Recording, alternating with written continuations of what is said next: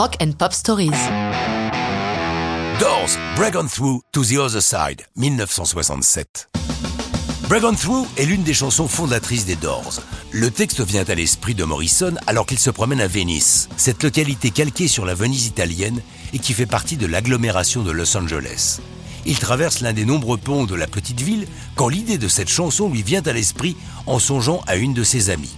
Dans Break On Through, tout ce qui fera des chansons des Doors est déjà présent. L'écriture révoltée de Morrison d'abord, qui, comme il le dit en soixante-six, « J'aime l'idée de casser les schémas, de bouleverser l'ordre établi. Je m'intéresse à tout ce qui peut être considéré comme une révolte, le désordre, le chaos, même si cette révolte peut sembler ne pas avoir de sens. » Morrison est un littéraire. Ce sont d'ailleurs ses textes qui éveilleront l'intérêt du public et des médias de prime abord.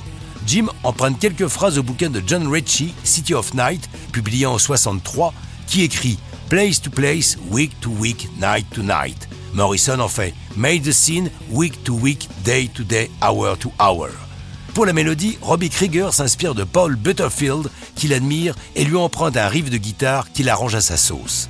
Les Doors n'ont pas de bassiste et n'en auront jamais. C'est Ray Manzarek, le clavier, qui assure les parties de basse. Pour Break On Through, il pompe la ligne de basse de What I Say de Ray Charles. Enfin, à la batterie, John Densmore frappe avec ses baguettes sur les côtés de sa caisse claire. La voix de Morrison que l'on entend sur l'enregistrement définitif de la chanson est le mix de deux prises différentes du chanteur.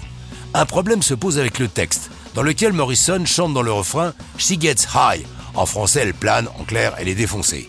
Paul Rothschild, leur producteur, tousse un peu et leur fait comprendre que pour passer à la radio facilement, il serait prudent de changer ça. Du coup, avec un bricolage de studio, « She gets high » devient un étrange « She gets high ». Pour retrouver la phrase originale, il faut écouter les versions live ou la réédition de Break On Through en dix-neuf cent quatre-vingt-dix-neuf où leur ingénieur du son Bruce Botnick rétablit le vers original.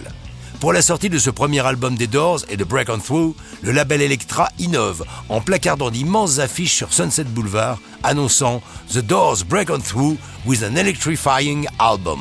C'est la première fois qu'une telle pub est réalisée. Le résultat ne sera pas tout à fait à la hauteur de leurs espérances, la chanson ne faisant qu'une timide apparition dans les hits à la cent vingt-sixième place.